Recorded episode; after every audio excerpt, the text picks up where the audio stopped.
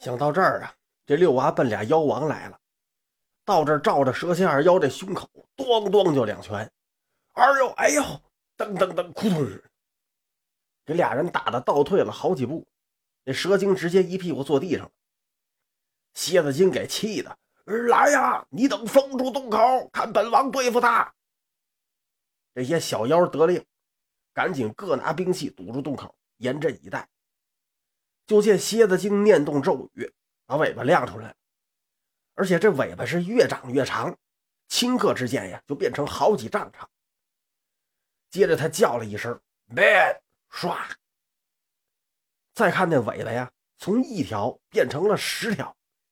蝎子精使劲一甩，呜这十条尾巴在洞里就抡开了。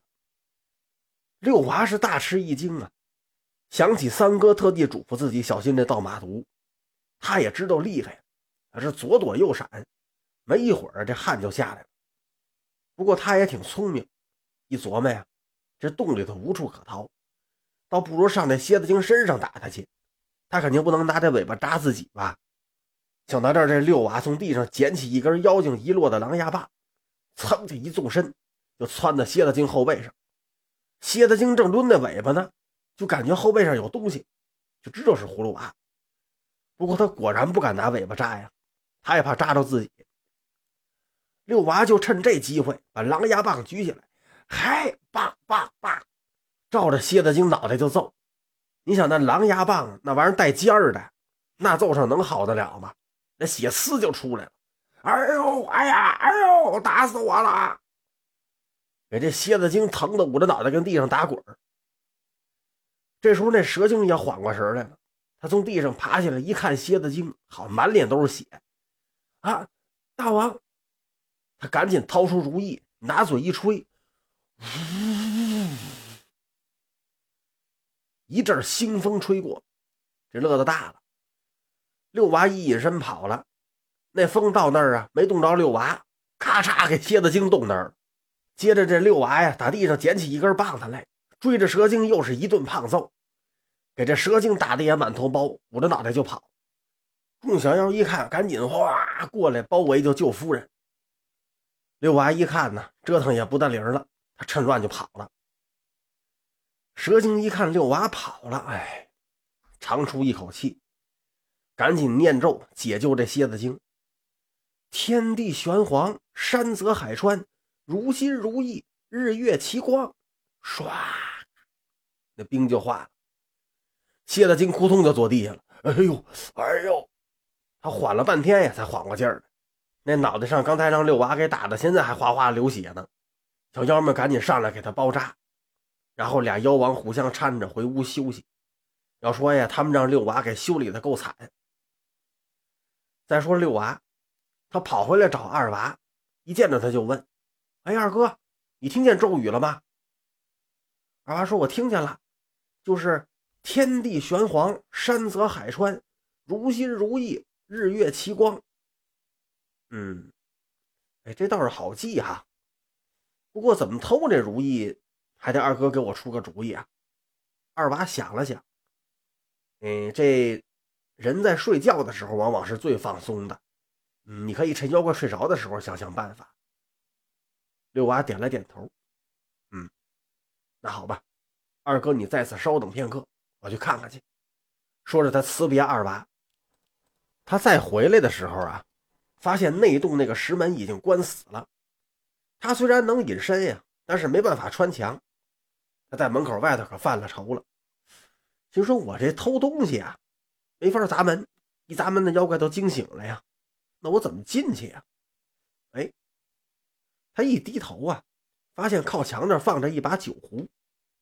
六娃心里有主意了，他过去把那酒壶捡起来一看，那里边还有几滴酒。他闻了闻，哎，这酒不错。他拿着这酒壶就来到那石门前面。那石门呢，它毕竟是石头做的呀，很粗糙，挺宽一道门缝。他就把这酒壶那壶嘴伸进去，把那几滴酒给倒下去了。这酒一倒下去啊，顿时是香气扑鼻。门里边有几个小妖正坐那守门呢，提鼻子一闻，哎，哎，这这哪来的酒味儿啊？这个你走，咱们开门看看去。哎，不行啊，这个开门了，出了事儿，咱们全得倒霉呀。你没事儿，就开个缝几个小妖嘀咕了一会儿，合力把这门推开一个缝往外一看呢，门口地上放着一把酒壶。原来六娃一听门后头有动静，他就隐身了，所以他们就只能看见那酒壶。趁着这门开了个缝六娃一闪身，滋溜钻进去了。他来到里边蛇蝎二妖那卧室，往床上一看，蛇蝎二妖已经是鼾声如雷。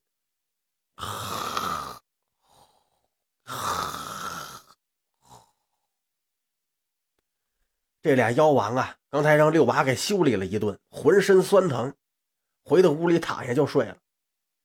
不过这俩人也多了个心眼儿，怕六娃来偷如意来，蝎子精就把这如意给攥在手里边，又吩咐小妖把守洞门，他们俩才睡的觉。六娃这一看呢，他直挠头，哎呀，心说这怎么办呀？他要把如意给藏起来，那我还能直接偷？这玩意儿他攥在手里边，他怎么偷啊？我一动他就得醒啊！想到这儿，这六娃就往四周看，上了明明怪怪的，有的瓶子呀，那大小粗细跟那如意瓣差不多。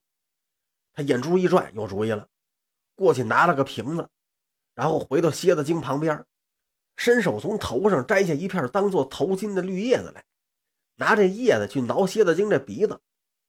这蝎子精睡梦中啊，就感觉这个鼻子痒痒。伸手挠了挠，然后把这如意攥得更紧了。六娃怕给他挠醒了，就停了一下。等了一会儿之后，发现蝎子精没动静了，他拿叶子接着挠。这回这蝎子精可受不了了，啊去！他打了一巨大的喷嚏。就趁他打喷嚏这一瞬间，一松手，六娃把那如意抽出来，把那瓶子塞他手里头了。这蝎子精打完喷嚏，他也没睁眼，就攥着这瓶子接着睡。六娃拿着如意，赶紧就跑了。